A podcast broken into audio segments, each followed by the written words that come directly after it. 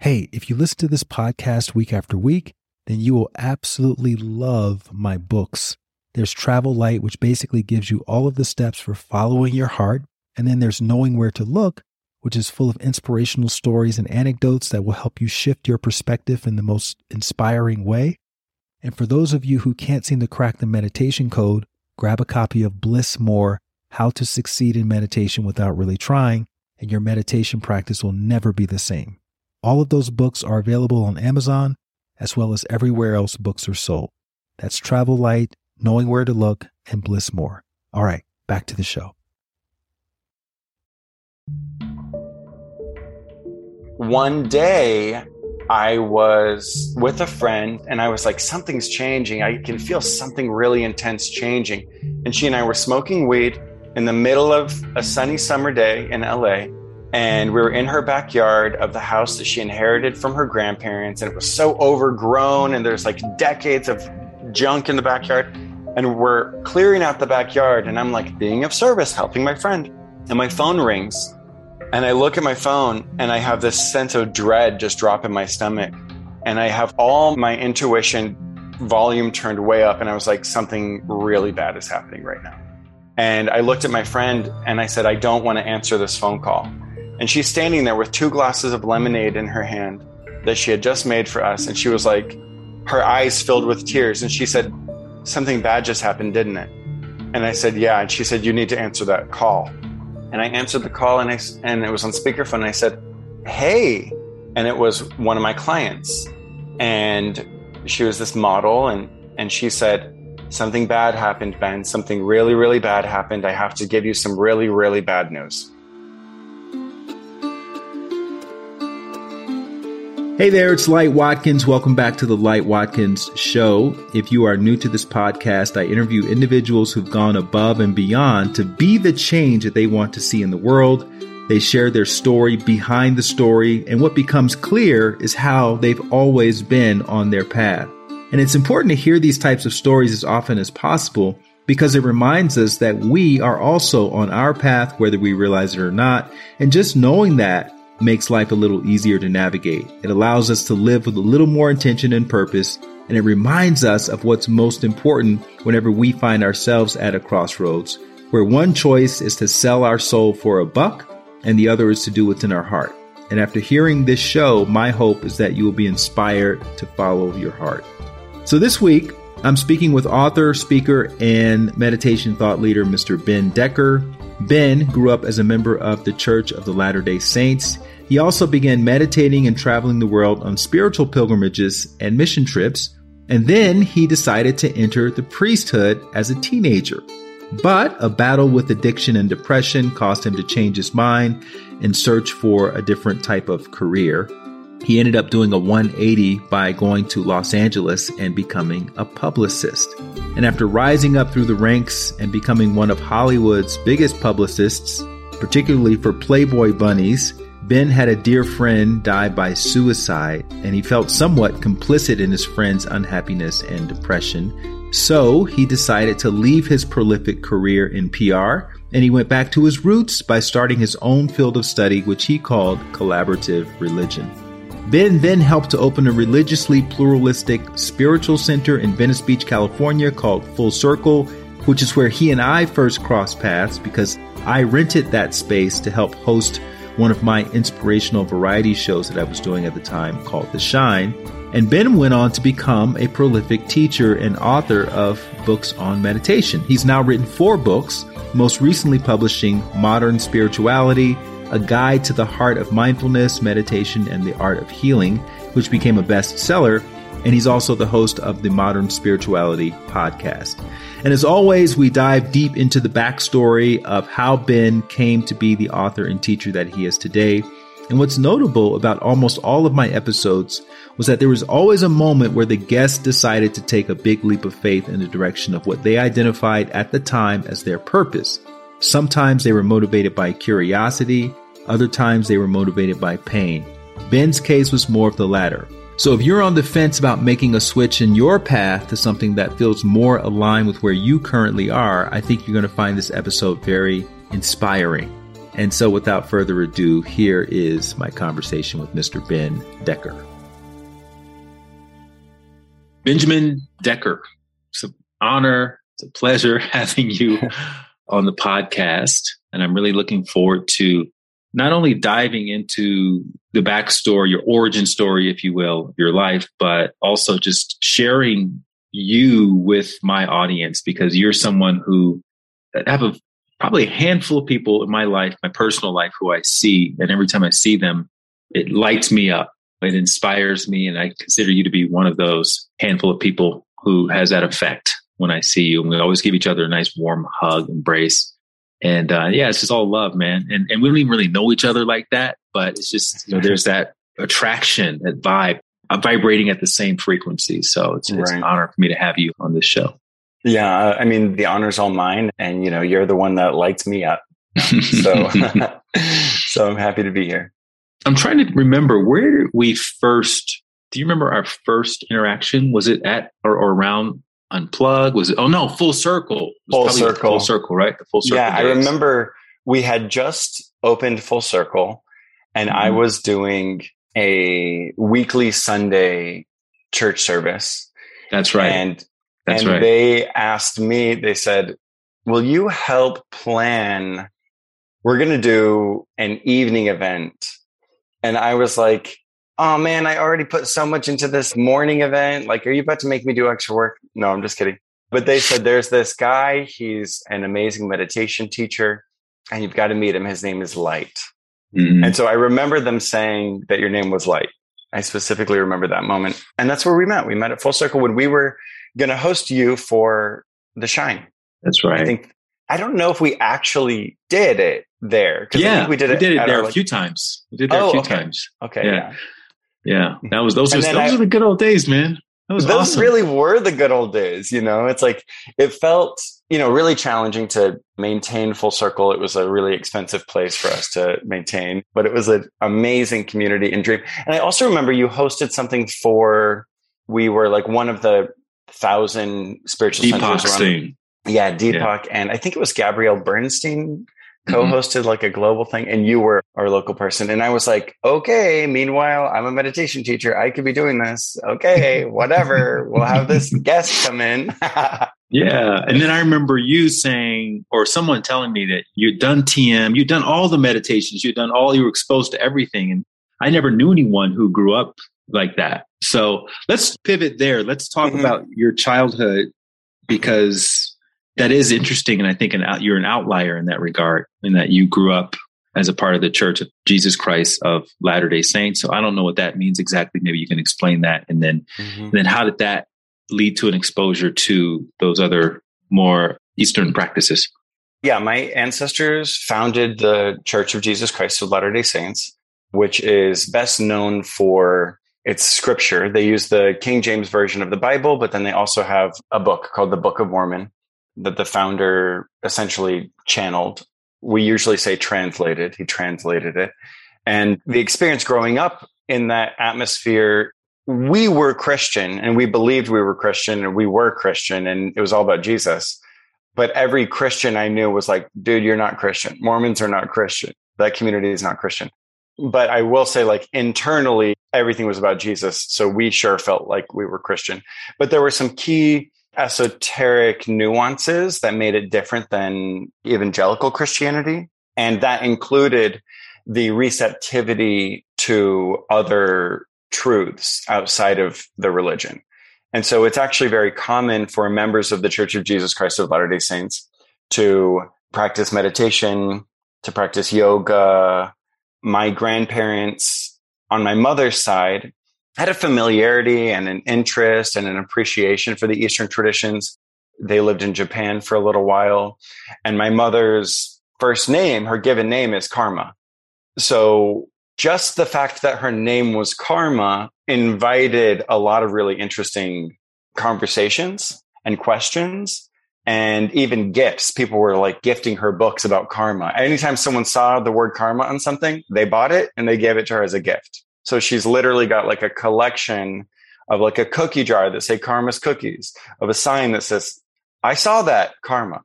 karma's a bitch, but only if you are. Like there's all kinds of stickers and pins and all kinds of stuff like that.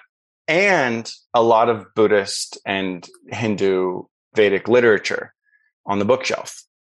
So my parents were very religious and very committed to the LDS church. And within that context, there's a teaching of the practice of silence. But we don't call it mindfulness. We don't call it meditation. We call it pondering. And pondering is when you sit with one concept. And so it's different than like a Vedic mantra based meditation in that it is more about the meaning of the concept versus the use of the mantra as a sound. But then stillness and silence is a huge practice. And we have temples. We have church buildings where the normal church services happen every week. And that's where you have your youth group and Sunday school and sacrament meetings and choir practice and all of that. And then there are temples, which are separate. There's like maybe 7,000 church buildings around the world. And then there's like 200 temples around the world. And the temples are where special ceremonial ordinances take place that not even every member of the church ever goes into a temple. It's where more advanced ceremonies take place. And so I was raised to prepare to go to the temple. And so by age, I want to say like 14, I was performing these ordinances in the temples.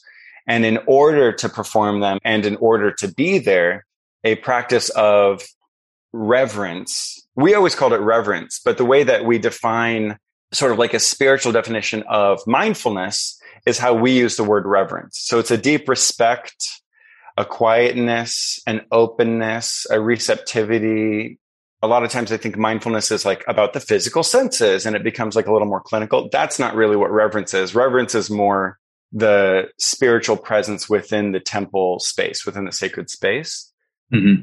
So I have a question. Mm-hmm. If I was your childhood friend, right? 10, mm-hmm. 12 years old, I wanted to come and spend a couple days at your house. Uh-huh. What would I have experienced that would be different from being in like a normal American household? What would well, I have seen in your house or heard? Well, a couple things are what you wouldn't have seen or heard. And so mm-hmm. some of the things that you wouldn't have seen or heard is my parents never used any kind of profanity. It's like really, really rare. You know, they're not like perfect about it, but it's like really rare for profanity. No smoking, no drinking, alcohol, no coffee, strict on those things. Like definitely zero alcohol. I've never once ever seen alcohol in my parents' home. Very strict on alcohol, very strict on coffee. Those things were never in the home. Definitely no smoking in or around the home. And so those are the things you would not have seen. But a couple of things that you would have seen is lots of pictures of Jesus everywhere, lots of pictures of temples. So I mentioned that there are these temples all over the world.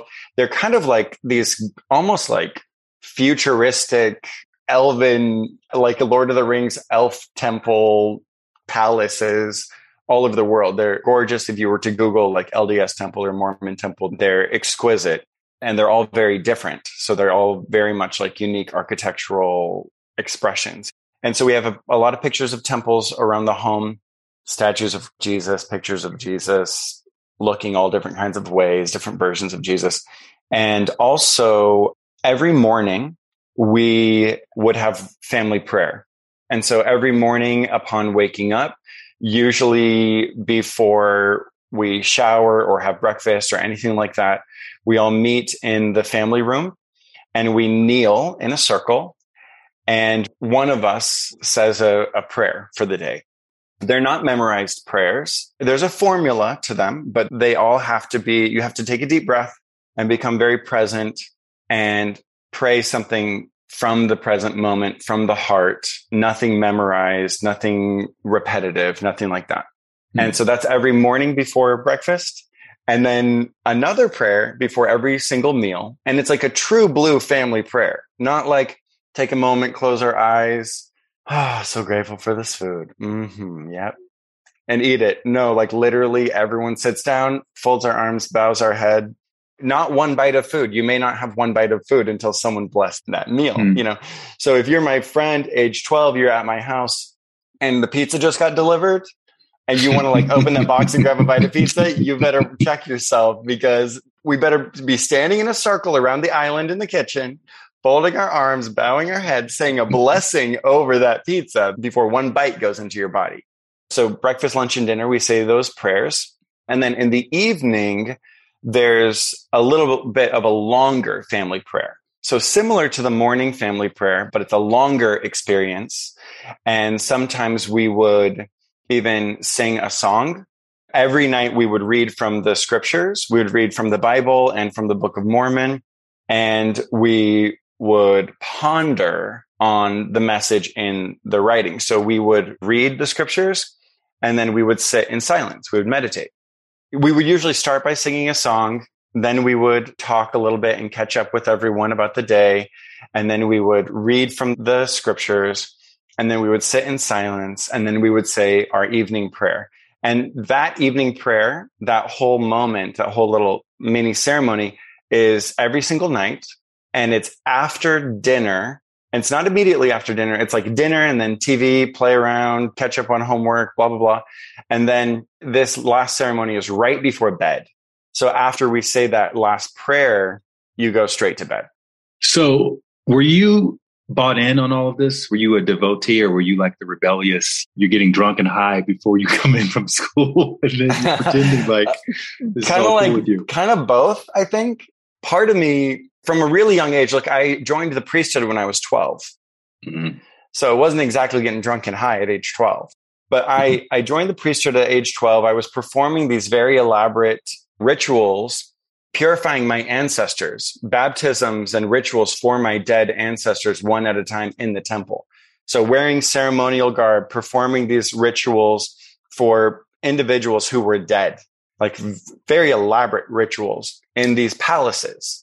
You go in to this temple, which looks and feels like a palace, wearing your suit and tie. You go into the changing room and you change into the ceremonial garb and you never wear the ceremonial garb outside of the building. No one ever sees it. So it's all very much like you're in an alternate world because it's all your friends from the community, but everyone's like wearing all white and you're in this like alternate universe and it's this palace and we're doing these like special rituals and then you change and it's all it's like it's like an altered state you go into. So because of all of that and how elaborate it all was, I did have a lot of deep sincere connection to it and there's a part of me that was very genuinely bought in. And from a young age, I had a lot of supernatural experiences. And the church and the community always validated the supernatural experiences and helped me cultivate those spiritual gifts. So I had like a connection to the spirit world through the context of all of that. And so it was it was very authentic for me in a lot of ways. Of course, then as a teenager, I became rebellious and went through puberty and had my like sexual awakening and everything and did explore alcohol and drugs. But really, that was more later into my 20s, to be honest. That was a little bit later. But I definitely embodied almost like a split personality where part of me was very, very committed. And another part of me was really questioning all of it, really seeking outside of the church for did, how, how did the church what, how does the church feel about gays they like to think that they're very loving and welcoming mm-hmm. but the thing is you can't get married you can't have a same-sex marriage within the church and the rule is if you're gay you like can be gay but you can't ever act on it so you can never have sex Good luck with that, right? So, yeah, it's kind of a tricky one. So, that was really the source of my feeling of being unwelcome or needing to seek outside the church. It wasn't really the spirituality because I actually felt really connected to the spirituality and I really liked the lineage that I had inherited. And yes, my ancestors started the religion 200 years ago, but all the founders of the religion were high level Freemasons. So mm.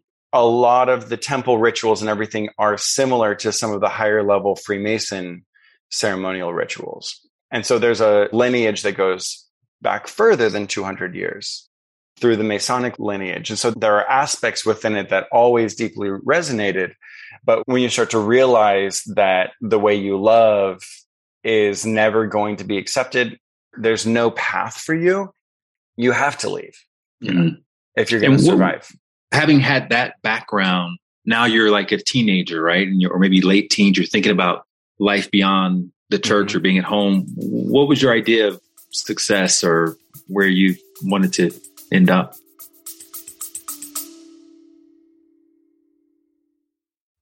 hey there, really quickly. Have you wanted to find your purpose or be more grateful or start a daily meditation practice, but you're not quite sure where to begin?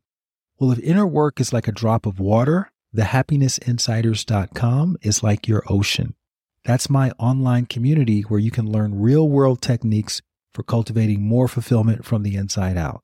So, whether it's learning how to manifest abundance or access your potential or overcome fear or even just start walking every day, I've got a blueprint for you, which means you no longer have to use any more shoddy guesswork. And you don't have to use the lone wolf approach to improving yourself. For a small accountability fee, you'll get community, you'll get accountability directly from me, and you'll get comprehensive instructions for getting your meditation practice off the ground. And for my podcast listeners, you'll receive 30% off of the all access pass if you go to thehappinessinsiders.com right now and use the promo code HAPPY. Again, thehappinessinsiders.com. Enter the promo code HAPPY and you'll get 30% off on a yearly all access pass, which gives you access to dozens of inner work challenges and masterclasses, such as my 108 day meditation challenge, which has an 80% completion rate. Plus, you get to join me live for weekly meditations on Zoom and much, much more. That's thehappinessinsiders.com. The code is happy. All right, back to the episode.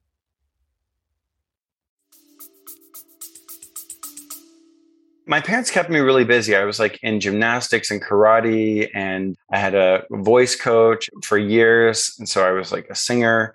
I was in a number of different choirs. I was in a punk rock band for a little while. I played violin. I was very busy with a lot of extracurricular activities. And so for mm-hmm. me, in those extracurricular activities, they have their vision of success. So when I was playing violin, the violin teacher had this vision for me to go be this like concert violinist. Uh, when I was singing, my vocal coach had this vision for me of becoming this like Grammy winning singer. When I was in the choir, and these like community choruses that were like hard to get into. Like you had to audition and be like a real singer to get into, and you got paid to be in the choir and stuff like that. Those choirs had their own vision of success where you would become this amazing professional choral performer as an adult. And acting, I was in acting classes and I was in a lot of plays and stuff like that. So a lot of the success was around performances, being an actor, becoming a star, the entertainment industry, very public facing. So a lot of that was the dream. Around age 16, I had a lot of depression and I was experiencing suicidal ideation, and a lot of it was related to my sexuality.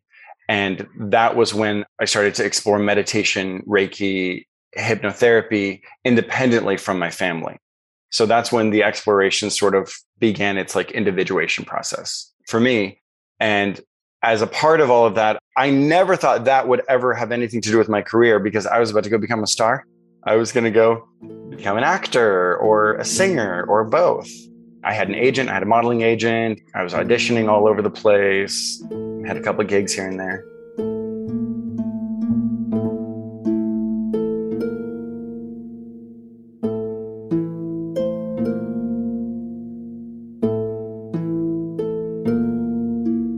So the suicidal ideation, depression, was that linked to that trauma that you said you experienced as a child? Was there I some kind so. of sexual abuse or something that you? Yeah, there was definitely a number of sexual abuse experiences I had as a young child. I think that when you have a big family, I've got five brothers, and when there's a lot of kids around, my older brothers were close in age, my younger brothers were close in age, and I, I was a little bit of a an outlier age wise. I was sort of a couple years apart from the older brothers and the younger brothers. So it was like dad would take the older brothers to football, mom would take the younger brothers to wherever she was taking them. And then a babysitter or a friend from church or someone would take me to violin or take me to drama practice or whatever. And so I had just turned five years old. I was playing a shepherd in a church play, and one of the church leaders who drove me from my parents' house to the church to be in this play during intermission. Well, first of all, he molested me on the drive in the car on the way in. And then during intermission, he molested me again. And then when he drove me home, he molested me again. And then every time I saw him for that period of time for the next year, he molested me again. And so there was a feeling of worthlessness. And I didn't have the language for it at the time, but what amounts to objectification, like not being a living being, but being an object. And I think that contributed a lot to the suicidal ideation.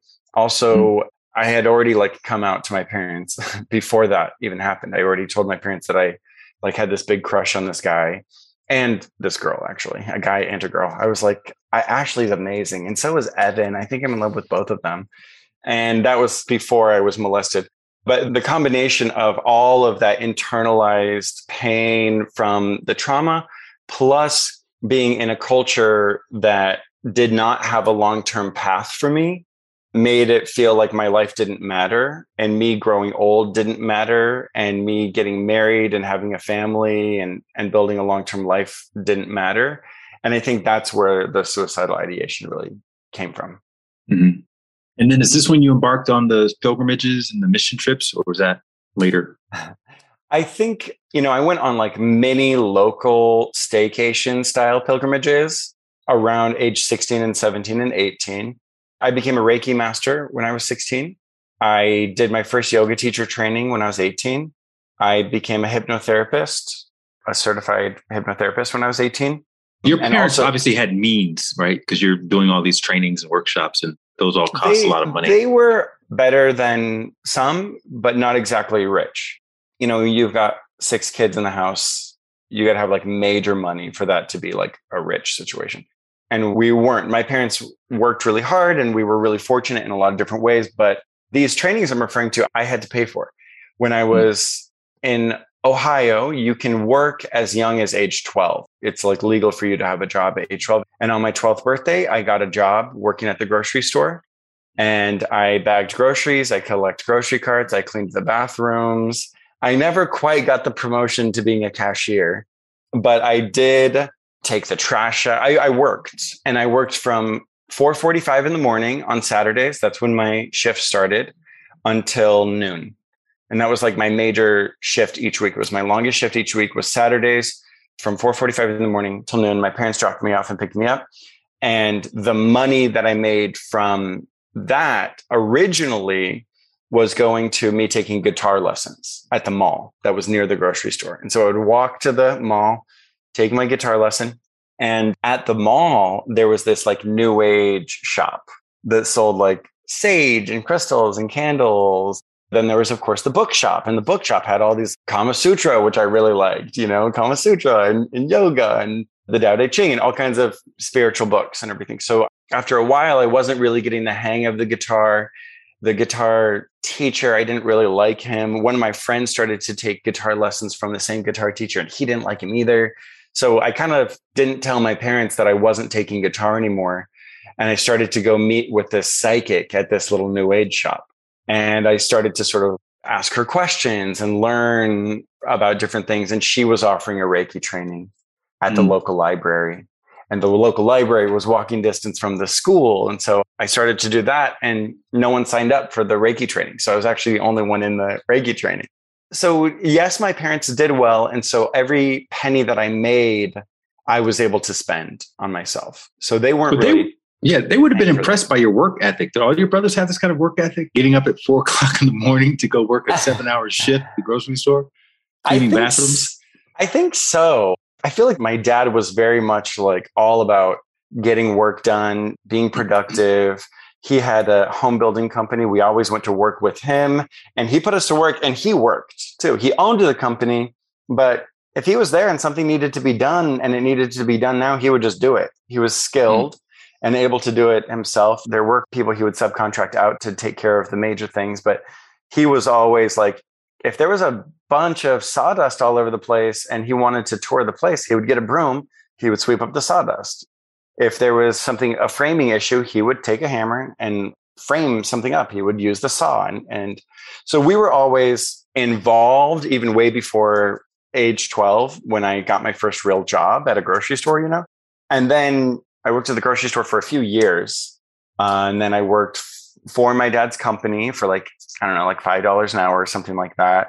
You know, all of us had jobs. I worked as a caddy at a golf course, which that I hated carrying golf clubs around and just standing there waiting for these like drunk old white men to like hit a ball and then walk to the next thing. Hated that. Hated it. That was not for me.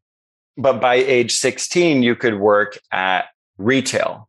So I worked at Abercrombie Kids from age 16 all the way to age 18. I turned 18 at the very beginning of my senior year in high school and got a job at Abercrombie and Fitch because when you're 18, you can work at Fitch Oh yeah, and I also you, you still can hear anything after working at Abercrombie and Fitch so loud. no, I have no hearing. Uh, hearing the sense of smell completely burned. Yeah, your smell from, is completely gone from all the cologne.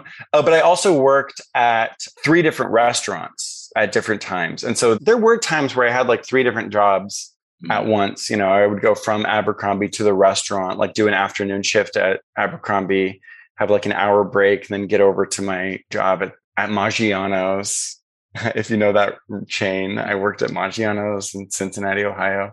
Worked at a Brazilian Churrascaria, worked at a Cajun restaurant.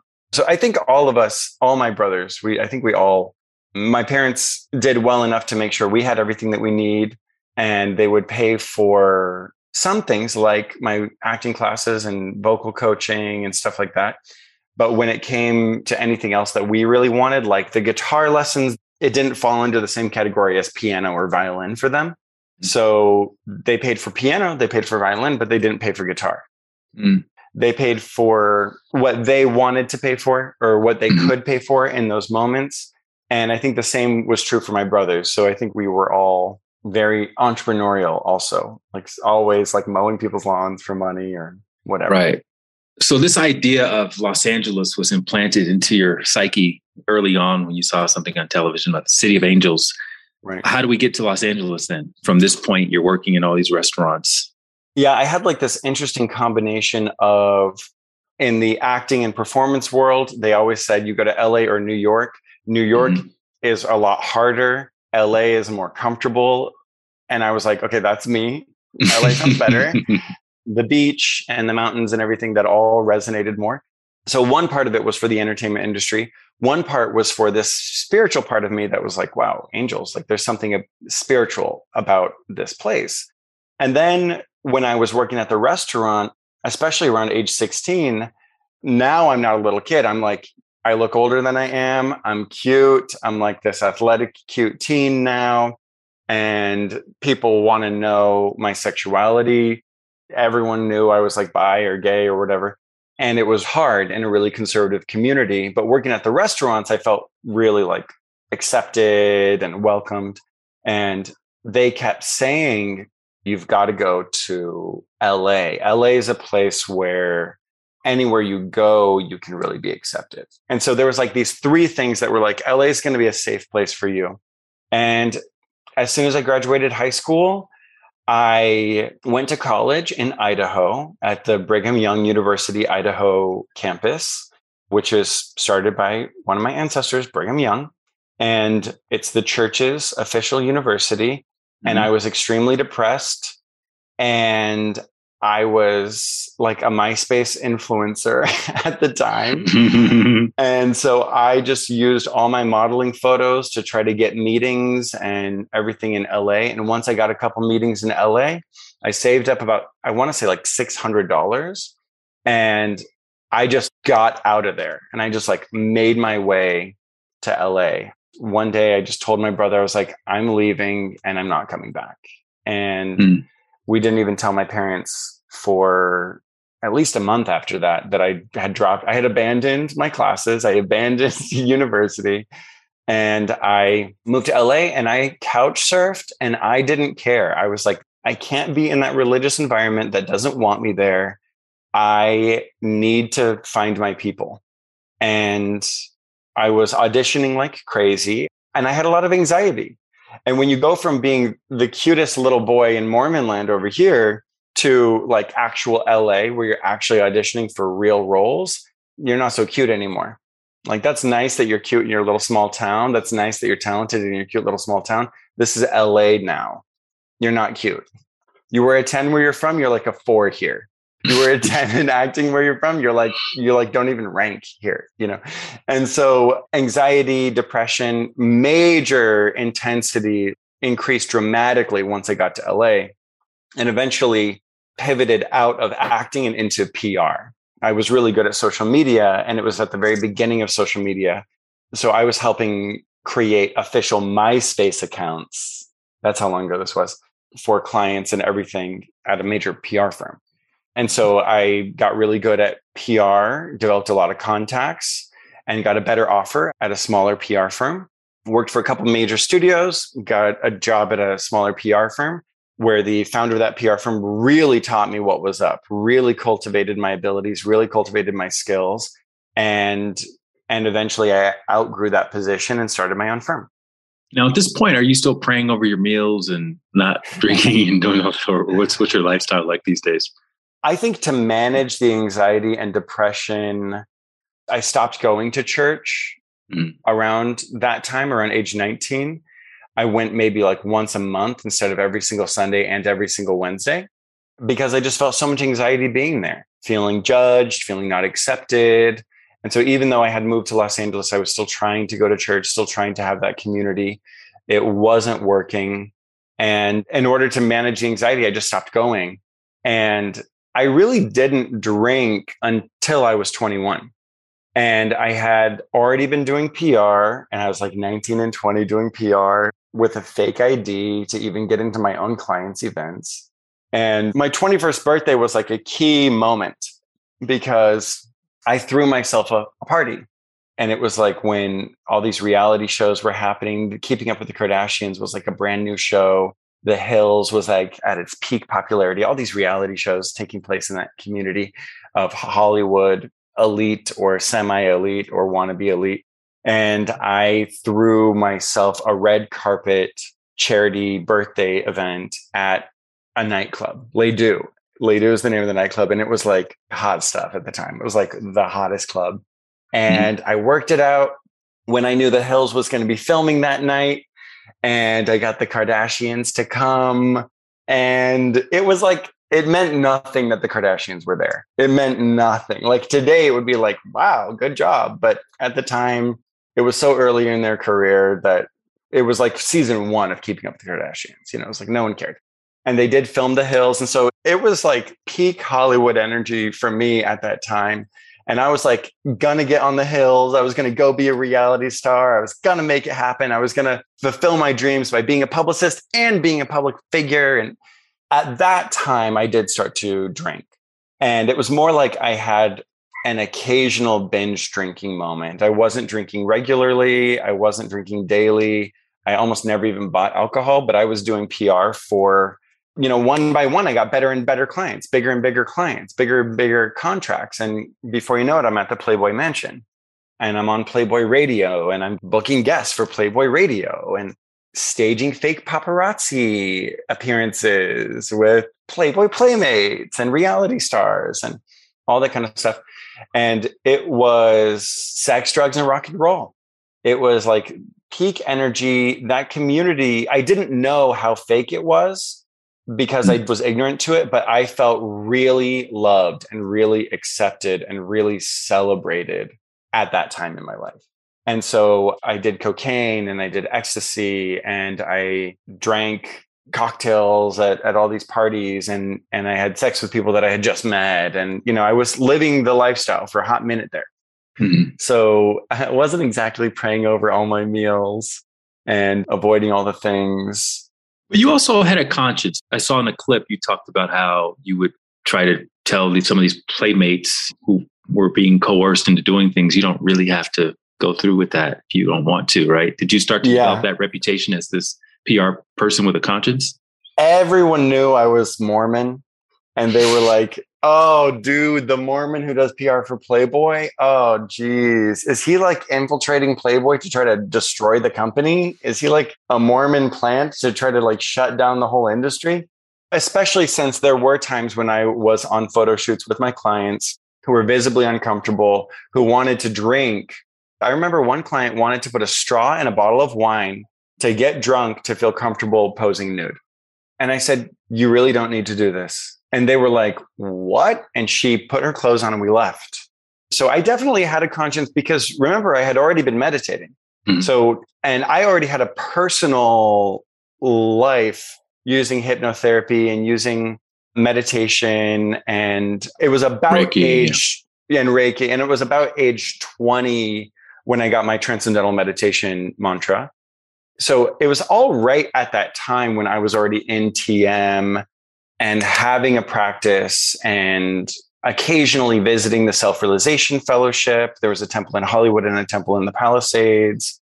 So I was definitely exploring, but I have to say, I was not exactly bringing friends to those things. I definitely wasn't taking pictures there. I definitely wasn't talking about it to anyone. It was a deeply intimate, personal thing. And so there was this part of me that was like, for the self realization of this woman, you sometimes need an intervention. You sometimes need an angelic being or someone to say, you have permission to leave this situation. And I had this sort of like thought that in all these different circumstances, when someone was doing something that they didn't want to do, and I had authority more often than not, I was playing devil's advocate. I was like, you could go this way, but there's a lot of options, you know, even if something's hard for a little while, you do land on your feet and things do work out. And it didn't make me a very effective PR person for someone who wanted to be like a playmate of the year.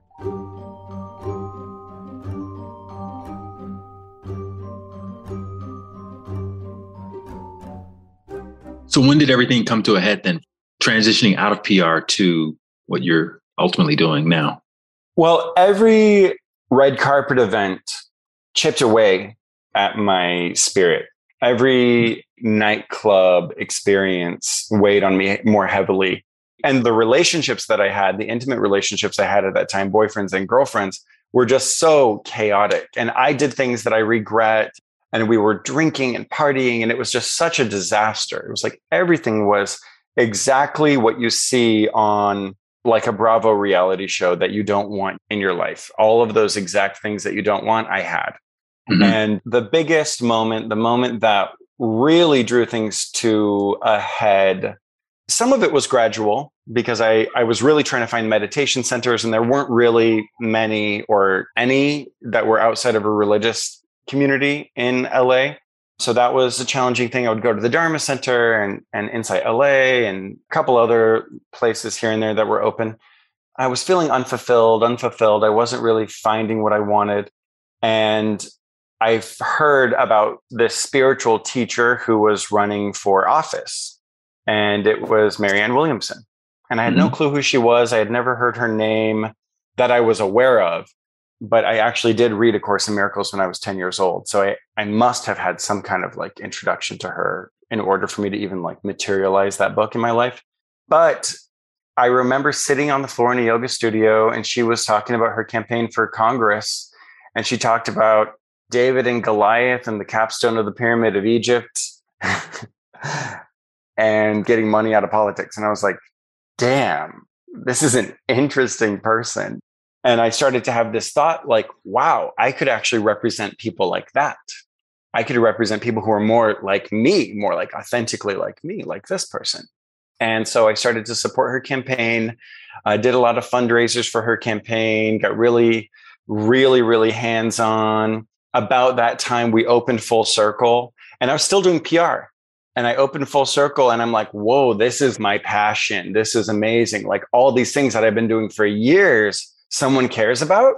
There's other mm. people who even care about meditating, who are even interested in any of this. Like, holy crap, I had no clue this even existed.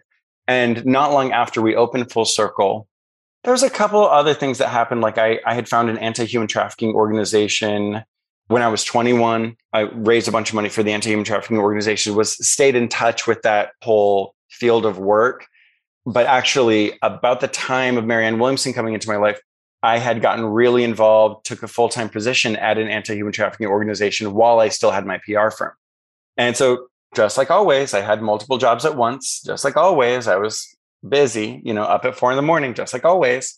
And there was a, a vortex of things that happened where the anti human trafficking work, I started to realize like the hypersexualization in culture was actually contributing to something negatively in the collective psyche that mm. was like creating and perpetuating and allowing for sex trafficking to happen from like a metaphysical perspective then I was like, wow, I can't do PR for this industry anymore. It's not about the women or the individuals. It was more about this industry. I was like, wow, I, I have to step away from that. And I started to feel myself pull away from that, embrace the charity work, deepen my connection to meditation, open myself up to sharing meditation with other people. And I had already been a yoga instructor for, for years by then. I had been certified for years. I hadn't been teaching for years, but I, I hadn't hardly taught anything, but I had already become a yoga instructor by then. And one day I was with a friend and I was like, something's changing. I can feel something really intense changing. And she and I were smoking weed in the middle of a sunny summer day in LA. And we were in her backyard of the house that she inherited from her grandparents. And it was so overgrown. And there's like decades of junk in the backyard and we're clearing out the backyard and i'm like being of service helping my friend and my phone rings and i look at my phone and i have this sense of dread just drop in my stomach and i have all my intuition volume turned way up and i was like something really bad is happening right now and i looked at my friend and i said i don't want to answer this phone call and she's standing there with two glasses of lemonade in her hand that she had just made for us and she was like her eyes filled with tears and she said something bad just happened, didn't it? And I said, yeah. And she said, you need to answer that call. And I answered the call and I, and it was on speakerphone. And I said, Hey, and it was one of my clients and she was this model and, and she said, something bad happened, Ben, something really, really bad happened. I have to give you some really, really bad news. Okay. Can you hear some very bad news right now? And she had just filed for divorce and her husband slash soon to be ex-husband had just died by suicide that morning. He went to a shooting range in the valley. He struggled with depression for a very long time. And there were some really close calls over the years, but he went to a shooting range and shot himself in the head mm. at a public shooting range. And we talked about it. And I said, look, the public is going to be asking about this. I'm so sorry. Let me know how I can help. And she said, Yeah, please help. Please help like manage the public statements and stuff. And I said, Okay, my honor. I'm happy to help. And the reality of that started to settle in once some of the other friends, some members of the community started to tip off the media. And the news found out, and TMZ found out, and all these different outlets found out. And cut to two days later, I'm in the car on the way to my friend's funeral his parents didn't come to it. It was just such very intense energy. It was very chaotic and very crazy. And all of the friends, all of our mutual friends were like blaming each other and and it was so negative and harsh and angry and no one knew how to manage it and it was just horrible just like the scariest most horrible traumatizing thing we were all frozen none of us were prepared on any level to navigate that situation and on the drive to that funeral, I got a call. I was getting phone calls back to back to back to back. And I answered one. And it was a woman that I knew, had known for years from People magazine. And she said, I am so sorry about his passing, you know, and I'm just avoiding saying his name. I said, thank you so much. You know, I'm, I'm just like heartbroken. I'm devastated. I'm completely in shock. We're on our way to the funeral right now. And she said, Oh, I'm so sorry this is going through. I want to help you. Let me know what the statement is. And it dawned on me that she was looking for a scoop, that she wanted the story. And I said something and she ran it. And the fact that I even said something infuriated so many people in the community. And I was like, please remove my name from that. And it took her three days to do it. And all these other outlets already picked up the statement. And it was just a horrible disaster of chaos. And I was like, I'm not doing this. I'm not doing this anymore. I don't care if I'm going to be broke. I'm going to go do the spiritual center thing. I'm going to only do yoga and meditation. I'm not perpetuating and popularizing any of this anymore. I'm going to help people heal from this. I'm, I'm not doing this anymore. And the biggest tool and the biggest gift I had in that moment that gave me the energy I needed to heal through that process and make my life transition. It looks on the surface like a professional transition, but really it's a complete life redirection. Was I called Marianne Williamson, who I had already developed a relationship with and already knew. And I told her what happened. And she actually knew him because he had hosted fundraisers for her campaign. So she had already met him and already knew this person who died. And she said a prayer for me and she said, Look, you've got to call David Kessler. David Kessler coined the five stages of grief with Elizabeth Kubler Ross in his book on grief and grieving. He is like the world's foremost expert on grief. He recently came out with a book called Finding Meaning, the sixth stage of grief, you know. And she was like, "You've got to talk to him. And I was like, Great, thank you. And then, of course, I didn't. She did an email intro, and of course, I did not respond to it. And that was the pivotal turning point. That was the major unraveling of my career in entertainment industry and basically never going back. Did you have money saved up? no, not at all. Not a because single this, penny. This spiritual center, full circle, 7,000 square feet, ragtag team of people running it, very little money coming in, always behind in the rent, day late, dollar short how did that seem like a viable option for you at that it, time? For the first time in a long time, it was not about money. Mm. For the first time in a long time, it was about survival. I had already had to navigate my own suicidal ideation, and I had already had to convince myself to survive. And then watching one of my friends not be able to make it, one mm-hmm. of my friends not being able to make it. And feeling complicit to some extent, right? Absolutely. You know, because I was the one who was there getting magazines to take pictures of his million dollar collection of cars. I was the one taking him to all these red carpet events where we were feeling inadequate. I was totally part of this vortex of energy that was creating and exacerbating all of these dysfunctional lifestyle patterns hmm. in his reality. So, so I, no, it was not a viable financial decision. It really caused me to be in a challenging place financially, but I was trying to survive. And for the first time, survival was not make money to survive. This was have the will in my heart to keep going another day. I wrote something and sent it out earlier today, and it was talking about how, in order to see the next step you have to completely let go of your attachment to whatever is clearly not working based on how you feel inside. And you're not going to be able to see the path until you completely let go. And hearing this moment in your life, when you finally let go of the PR thing, what did you see? I saw for yourself. What was the path that you saw for yourself? All I knew was that God was real. Mm-hmm. And that I was starting to get a glimpse of spiritual maturity by having to go through actual hard things. And I did not see a clear path. I didn't see light at the end of the tunnel. All mm-hmm. I knew was that I was in a tunnel and that there was a way to walk. And I just hoped I was walking in the right direction. I stopped drinking. I was really fortunate to never have like a very serious actual drinking problem, but I just was like, okay, that's not part of my life. And I started to be of service. The spiritual center, like you're saying, it cost us money. We made no money there. It cost a lot of energy and anguish and love and money. and I just put everything into it. And I basically moved in. I basically lived there. I was there every single day. I was there for every single event. I was there to help. We did everything we could to serve the unhoused population in the area, people who were going through heartbreak and pain. I did my best to be there for them.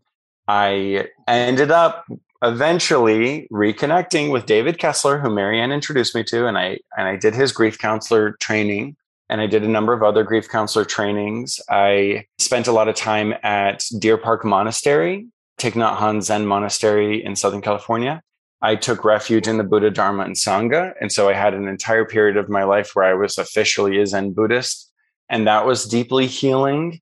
I met a few people and created and co-created and consulted in the opening of over 12 meditation centers. It was like 13, 14 meditation centers in Los Angeles. And I taught at a bunch of them, taught everywhere. And anyone who teaches meditation knows that, especially as you're starting, you're not exactly making tons of money. It's and, not the uh, profession uh, for getting rich. yeah, people who want to make a lot of money, like sometimes they look at the price tags for like teaching meditation and they're like, that's a lot. You probably make a lot of money. It's like, mm, you have to teach a lot of people to make a lot of money. And so, yeah, it was a really challenging time financially, but it was deeply healing mm-hmm. and deeply rewarding. I also became vegan. And mm-hmm. for a while, I was raw vegan. And yeah, I mean, I just immersed myself in study, service, and practice. And that's what I'm referring to as your path, right? Like you couldn't right. see it necessarily, but you knew that being on the red carpet was chipping away at your soul, as you said. Right. And that feeling of contracting and the stomach churning and all, it just didn't feel, it felt the opposite of healing. And so right. now you're on this new path and you're just doing whatever you feel curious about that is leading to healing that's making you feel that spark inside and and so little by little bit by bit things are kind of working out for you. You're making yourself available for service. You're helping out Marianne Williamson. You're volunteering at some of these places. And now that leads you to starting to publish books. Right. You know, I started to use some of my PR skills to consult for all of these different centers. Uh, right. Some of them I actually made money consulting for. Some of them I kind of dished out some free consulting, a lot of free consulting. And some classes where look sometimes i was getting paid zero dollars to teach these classes you know and other times i was getting paid $35 you know it's like really like pennies and little by little before i knew it i had taught thousands of people to meditate mm-hmm. you know and before i knew it i was teaching celebrities to meditate before i knew it i was like leading meditations for like elon musk and mm-hmm. for mm-hmm. major executives and major corporations and and it did come through very very organically from really from doing 20 classes a week that i was i was like spending more money getting there to the classes than i was making in the classes and well, that combined with you think like a pr person like you can't not see things from a pr perspective and that's what meditation studios and teachers are notoriously horrible at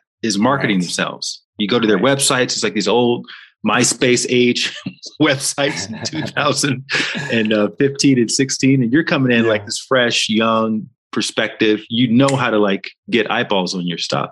Yeah, and the only photos I even had were like these like sexy modeling photos. I like didn't even have like I didn't even have like soft, relatable meditation yoga photos at all. I just didn't even have them.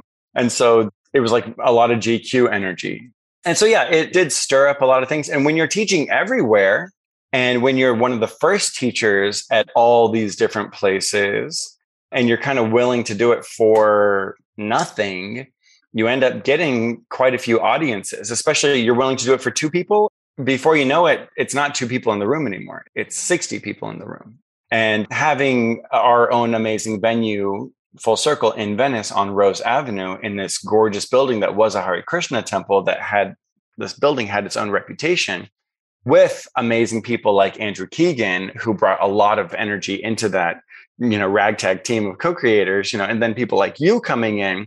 We attracted, you know, we had Marianne Williamson there, we had Light Watkins there, we had all kinds of amazing people come in. David Deida taught there, Graham Hancock taught there, Nahko Bear performed there. We ended up attracting a lot of interesting things. And through all those relationships, before you know it, me and my boyfriend at the time were in Egypt for my 30th birthday.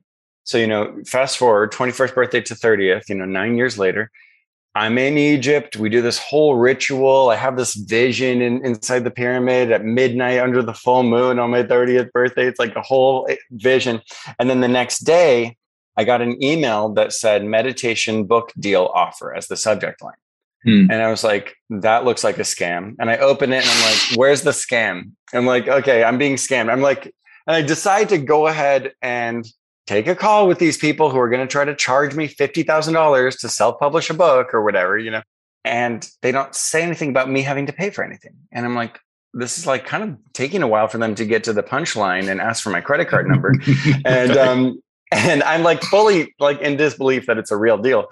They send me over an offer and I'm looking at it and I'm like disoriented. I'm like confused. I send it to one of the monks that was my mentor at the Deer Park Monastery. I send it to one of the monks that was my mentor at Self Realization Fellowship. I send it to Marianne Williamson. I send it to Michael Beckwith. I send it to like all my little team of supporters. And I was like, what do you think I should do about this? And they're like, congratulations, you got a book deal. and I'm like, no, there's something weird about it. And I, will never forget, Marianne Williamson said to me, darling, we talked on the phone about it. I said, there's something weird about it, you know? And she was like, darling, you know what we used to call this? And I was like, it's a scam, right? I'm being conned. It's like a con game. I'm being conned. And she was like, no, we used to call this being discovered. Someone discovered you. So just embrace this opportunity, do a great job on it. I'll support mm-hmm. you in it. Before I know it, I've got a book out with Marianne Williamson's endorsement and Sharon Salzberg's endorsement and Deer Park Monastery getting behind it and Self Realization Fellowship. I'm the only book not published by the Self Realization Fellowship sold in the Self Realization Fellowship bookshop. Wow. And so, you know, like before I know it, it just like happened. And then before I knew it, it sold 25,000 copies and then 35,000 and then 45,000. And then it's in Russian and Portuguese and French and Chinese. And, you know, it's like it just sort of took on a life of its own. It didn't become a New York Times bestseller. It wasn't exactly like the top publisher in the world. You know, there's all kinds of things. If I, from a PR perspective, the PR brain could critique it and diminish it and everything. But from my truth and my authenticity, this was never a career. This is what saved my life. Teaching meditation saved my life. Practicing mm-hmm. it, yes, but sharing it with other people was how I filled my days and how I survived the darkest time in my life. And that's practical meditation for beginners. Right. My first book is Practical Meditation for Beginners. And what I did that a lot of people liked, but also the traditional meditation community criticizes me about regularly, is that I present 10 different meditation techniques. Mm. And so, actually, funny story, I've been to Vipassana, Goenka Vipassana centers for the 10 day silent retreats eight times. I've been to eight 10 day retreats. But wow. when that book came out, they banned me from them. Really? Because, because you are other... bastardizing the the purity of the tradition. Well, exactly, because there are other techniques. They said if you officially completely stop teaching all other techniques other than Vipassana, then you can come back. Hmm. And the thing is, I was also a TM practitioner and am now a Chopra Center certified primordial sound meditation mm-hmm. teacher. I never did any certifications with the Knowles family, but through the Veda Center, I loved their work and followed Charlie and Tom Knowles' work. And I was like a huge Light Watkins fan. And so I was like, am I really going to completely renounce this entire mantra practice, which for some people that is the most effective resonant technique. And so in the book Practical Meditation for Beginners, I teach open awareness, Vipassana based meditation. I also present mantra based techniques. I also present the techniques that I learned at Deer Park Monastery, which is mindful eating, mindful walking, body scan, and loving kindness. I also teach things that I that I actually learned through programs at UCLA, which is sitting with difficult emotions and observing emotions it couldn't be authentic for me to just renounce all that I had learned in favor of one lineage, which has been problematic. It's like you no longer have the support of the lineage when that's how you're doing it. Someone from a major, I'll just be fully transparent. Someone from Chopra Center once told me that the reason the Chopra Center hasn't had me involved in any kind of teaching public facing with them is because one of my books is Bible based. Mm-hmm. And she said, You have this whole Christian thing going on. And that's why they hadn't invited me. But that's an authentic part of my lineage also. So my, my second book is actually a Christian book. I kind of wrote it for my family, I guess you could say.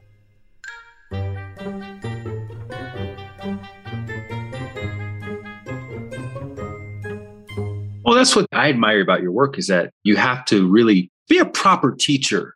You have to step into your own thing, right? just like the guy who would you say translated or channeled the Jesus Christ Latter Day Saints knowledge. I mean, if you if you mm-hmm. trace back every tradition, there's going to be one guy or a girl, woman, who channeled something or cognized something. Like they didn't get it from anywhere; they just had to kind of create it for themselves. And right. you put yourself on this sort of collaborative, religious, spiritual study journey, which I feel like has culminated in these four books, and most recently in Modern Spirituality, which is also it's a book and a podcast. So talk a little bit about what you mean by modern spirituality and what is the opposite of modern spirituality? Well, the opposite of modern spirituality is the literalistic relationship, the dogmatic relationship to religious tradition. Mm-hmm. So, modern spirituality is about direct experience of one's own higher nature. And it's a de emphasis on the rituals or the studies that get you there, and it's a re emphasis on the experience itself. So, modern spirituality is based on the premise that this is now a, a global society in a way that it has never been before.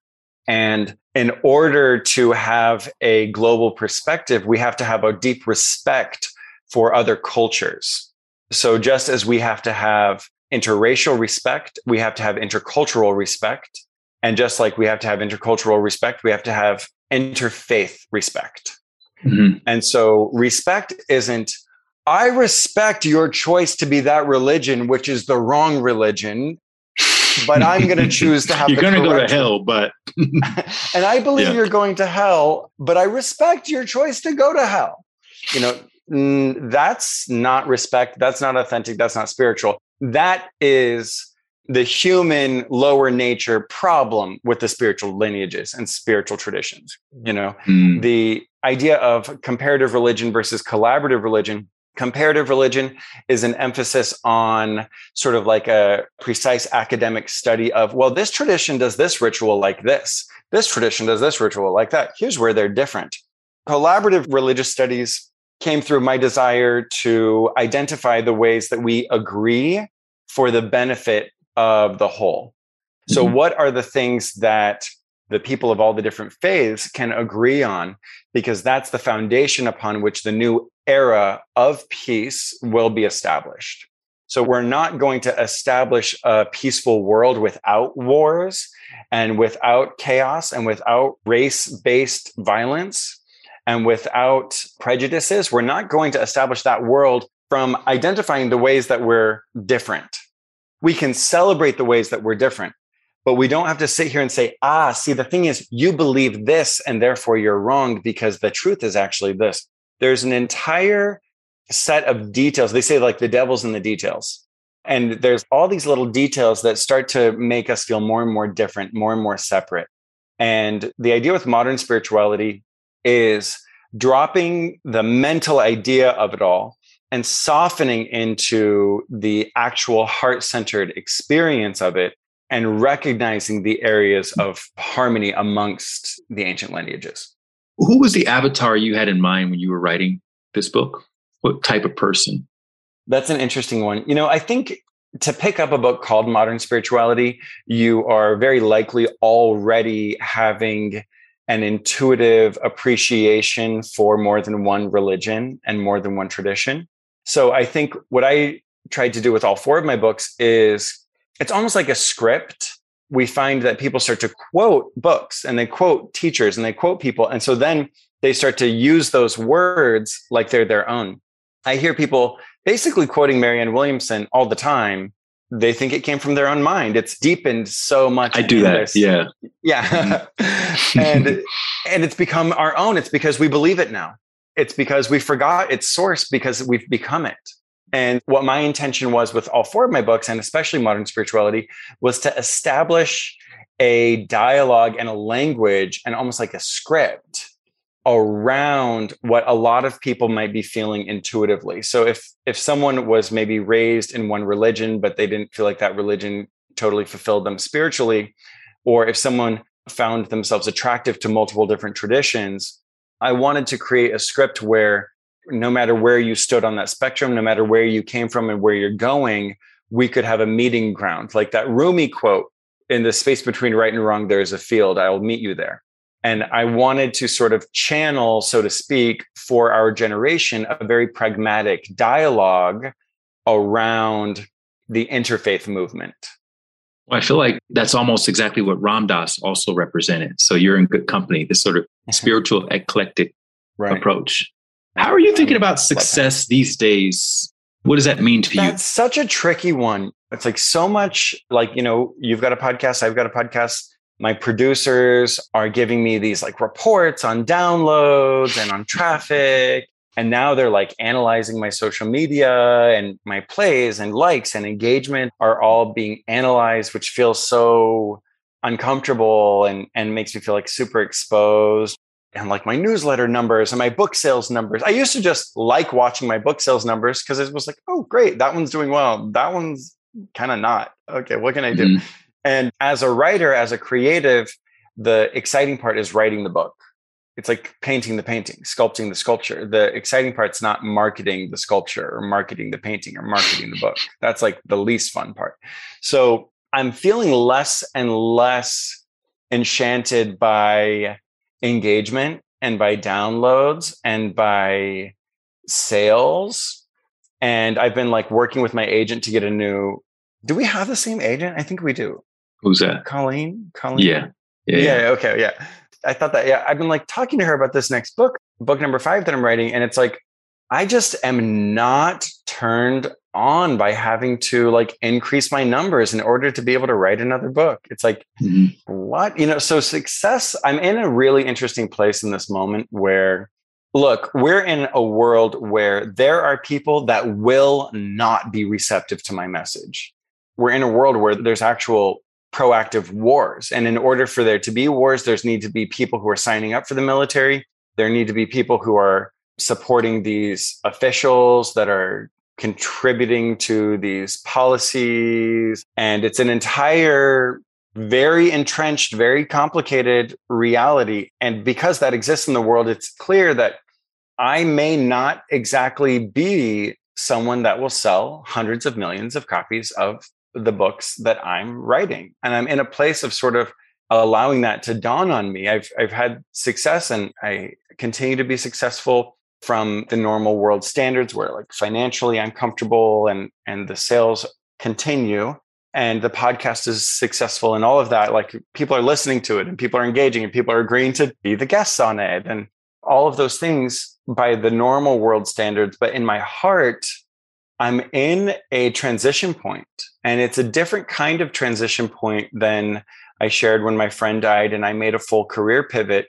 But I recently tried to go to the Vipassana Center in Bali to seek that 10 days of silence, and they once again rejected me.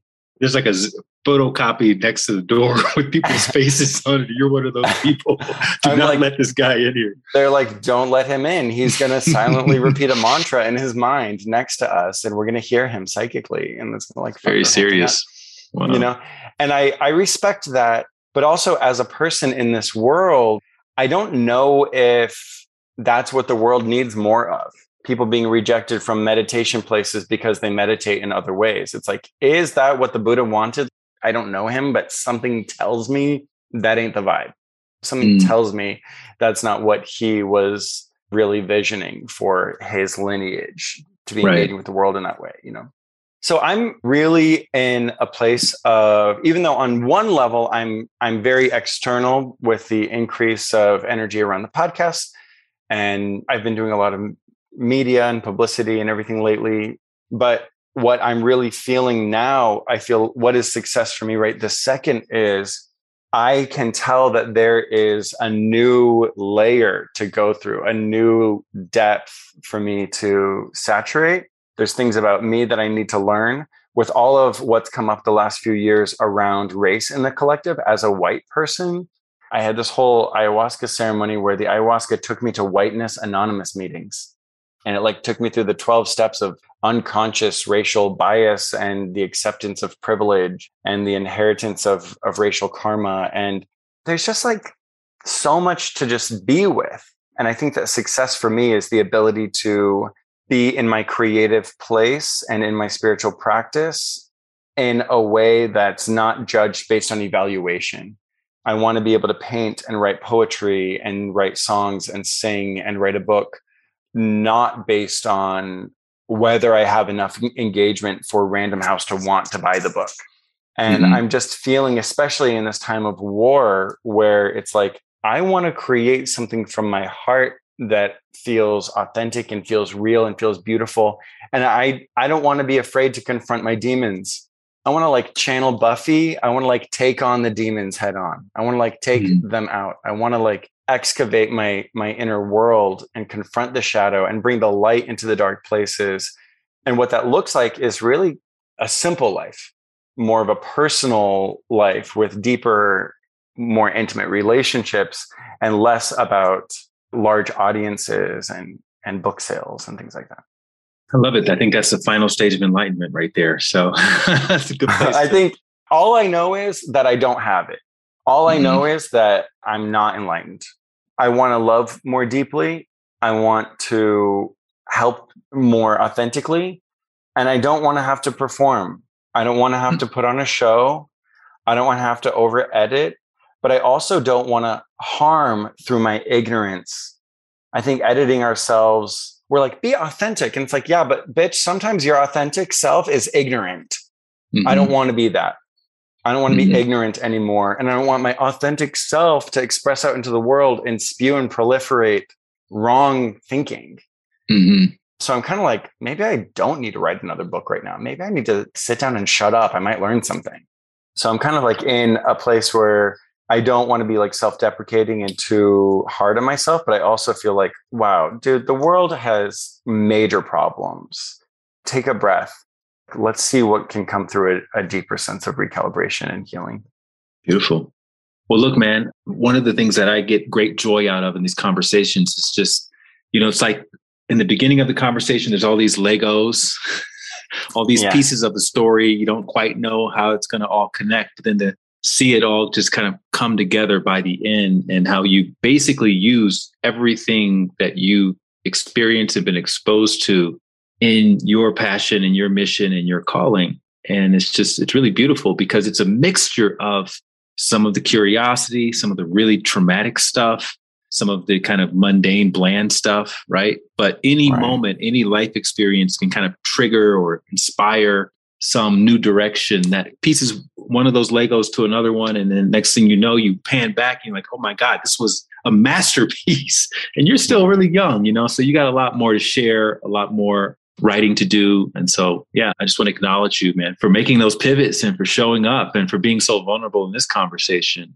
I think it's going to help a lot of people. It's going to inspire a lot of people to take their own leap of faith, their version of, of that in their story. Yeah, thank you so much. And and I think it's through people like you, those consistent relationships where we're not all up in each other's business on a regular basis, but just knowing that you're there and experiencing mm-hmm. like the parallel of you making your pivots, you deepening your practice and everything. I think that it's the Sangha.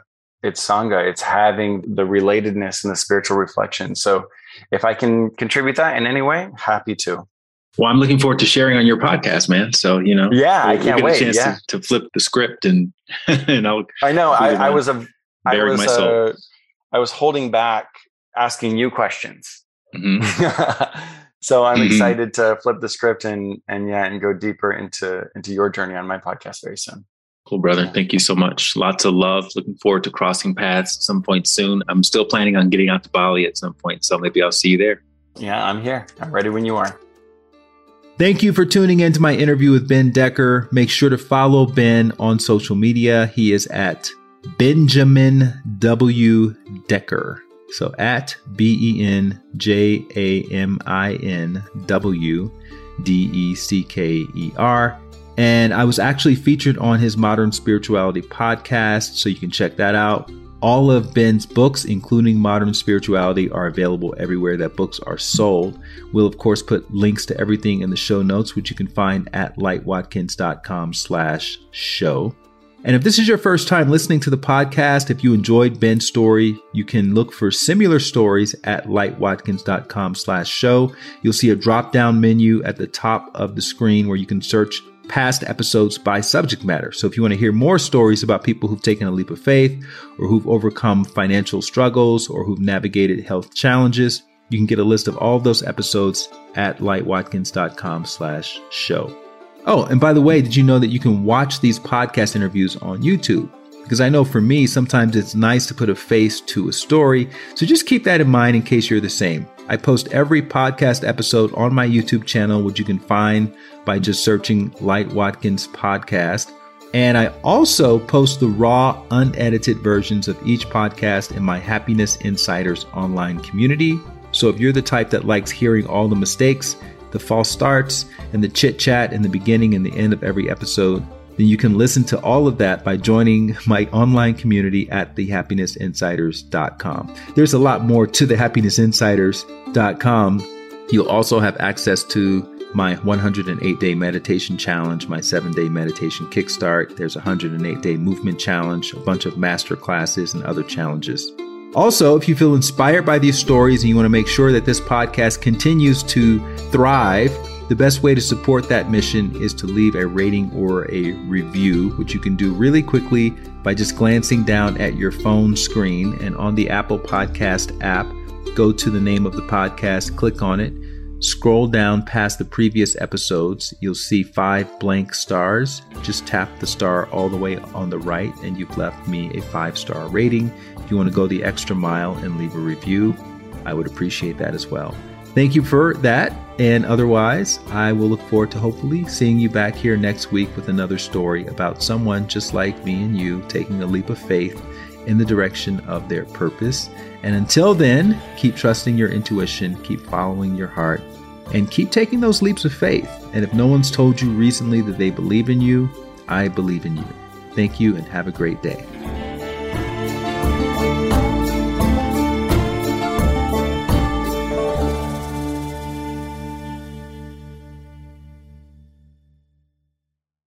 If you want to get a little extra nudge when it comes to following your heart and taking leaps of faith and believing in yourself each day, then you want to sign up for my free daily dose of inspiration email.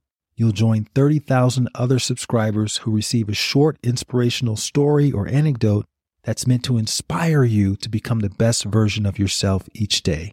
You can sign up at lightwatkins.com and you'll get your first inspirational message as early as tomorrow.